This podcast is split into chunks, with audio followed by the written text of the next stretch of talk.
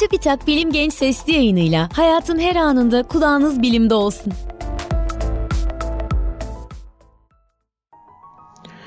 Güneş sistemindeki nesnelerin güneş etrafında veya gezegenlerin etrafında dönüş sürelerini dünyadan bakarak kolayca gözlemleyebiliriz. Ancak bu nesnelerin kendi etraflarında ne kadar sürede döndüklerini bulabilmek çok daha zor bir problemdir. Son yıllarda teleskop teknolojileri ve teleskoplarla elde edilen resimlerin analizinde kullanılan yöntemler oldukça gelişti. Bunlara bir de dünya atmosferinin dışında çalışan ve gözlemleri atmosferin etkisinden kurtaran uzay teleskopları da eklenince gezegenleri gözlemlememiz kolaylaştı. Doğal olarak bir nesnenin kendi etrafında ne kadar sürede döndüğünü bulabilmenin en kolay yolu o nesnenin üzerinde belirli bir noktayı işaretlemektir.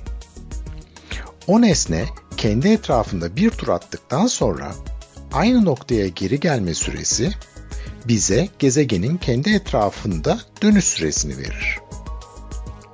Ancak buradaki en önemli problem nesnelerin üzerinde ayırt edilebilecek noktalar bulabilmektir. Güneş sisteminde Mars ve Merkür gibi bulutlarla kaplı olmayan sadece iki gezegen vardır. Mesela Mars'ın üzerinde önemli bir yanardağ olan Olympus Mons bulunur. Bu yanardağın genişliği neredeyse 500 kilometreden fazla olduğu için dünyadaki teleskoplar tarafından da kolayca ayırt edilebilir. Ayrıca bu dağın yüksekliği 25 kilometre olduğundan etrafında fırtınalar olsa bile dağın tepesi o fırtına bulutlarının arasından sıyrılarak kolayca görülebilir. Dolayısıyla bu iki gezegenin kendi etraflarında dönüş süreleri teleskopla gözlemleyerek ölçülebilir. Merkür kendi etrafında oldukça yavaş döner. Güneş etrafındaki bir turunu 88 günde tamamlarken kendi etrafındaki bir turu 58 gün sürer. Bir Mars günü ise bir dünya gününden sadece 36 dakika daha uzundur. Yani Mars'ta yaşayacak olsak bu bakımdan hiç zorluk çekmezdik. Bunun yanında çok kalın bir atmosferi olan Venüs'ün yüzeyi tamamen bulutlarla kaplıdır.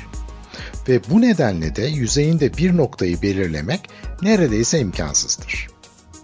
Bu durumda polislerin karayolunda geçen araçların hızını ölçmek için kullandıkları teknikten yararlanırız. Yani yüzeyi bulutlarla kaplı gezegene radar dalgaları gönderir, geri gelen radar dalgalarının analizinden gezegenin dönüş hızını buluruz.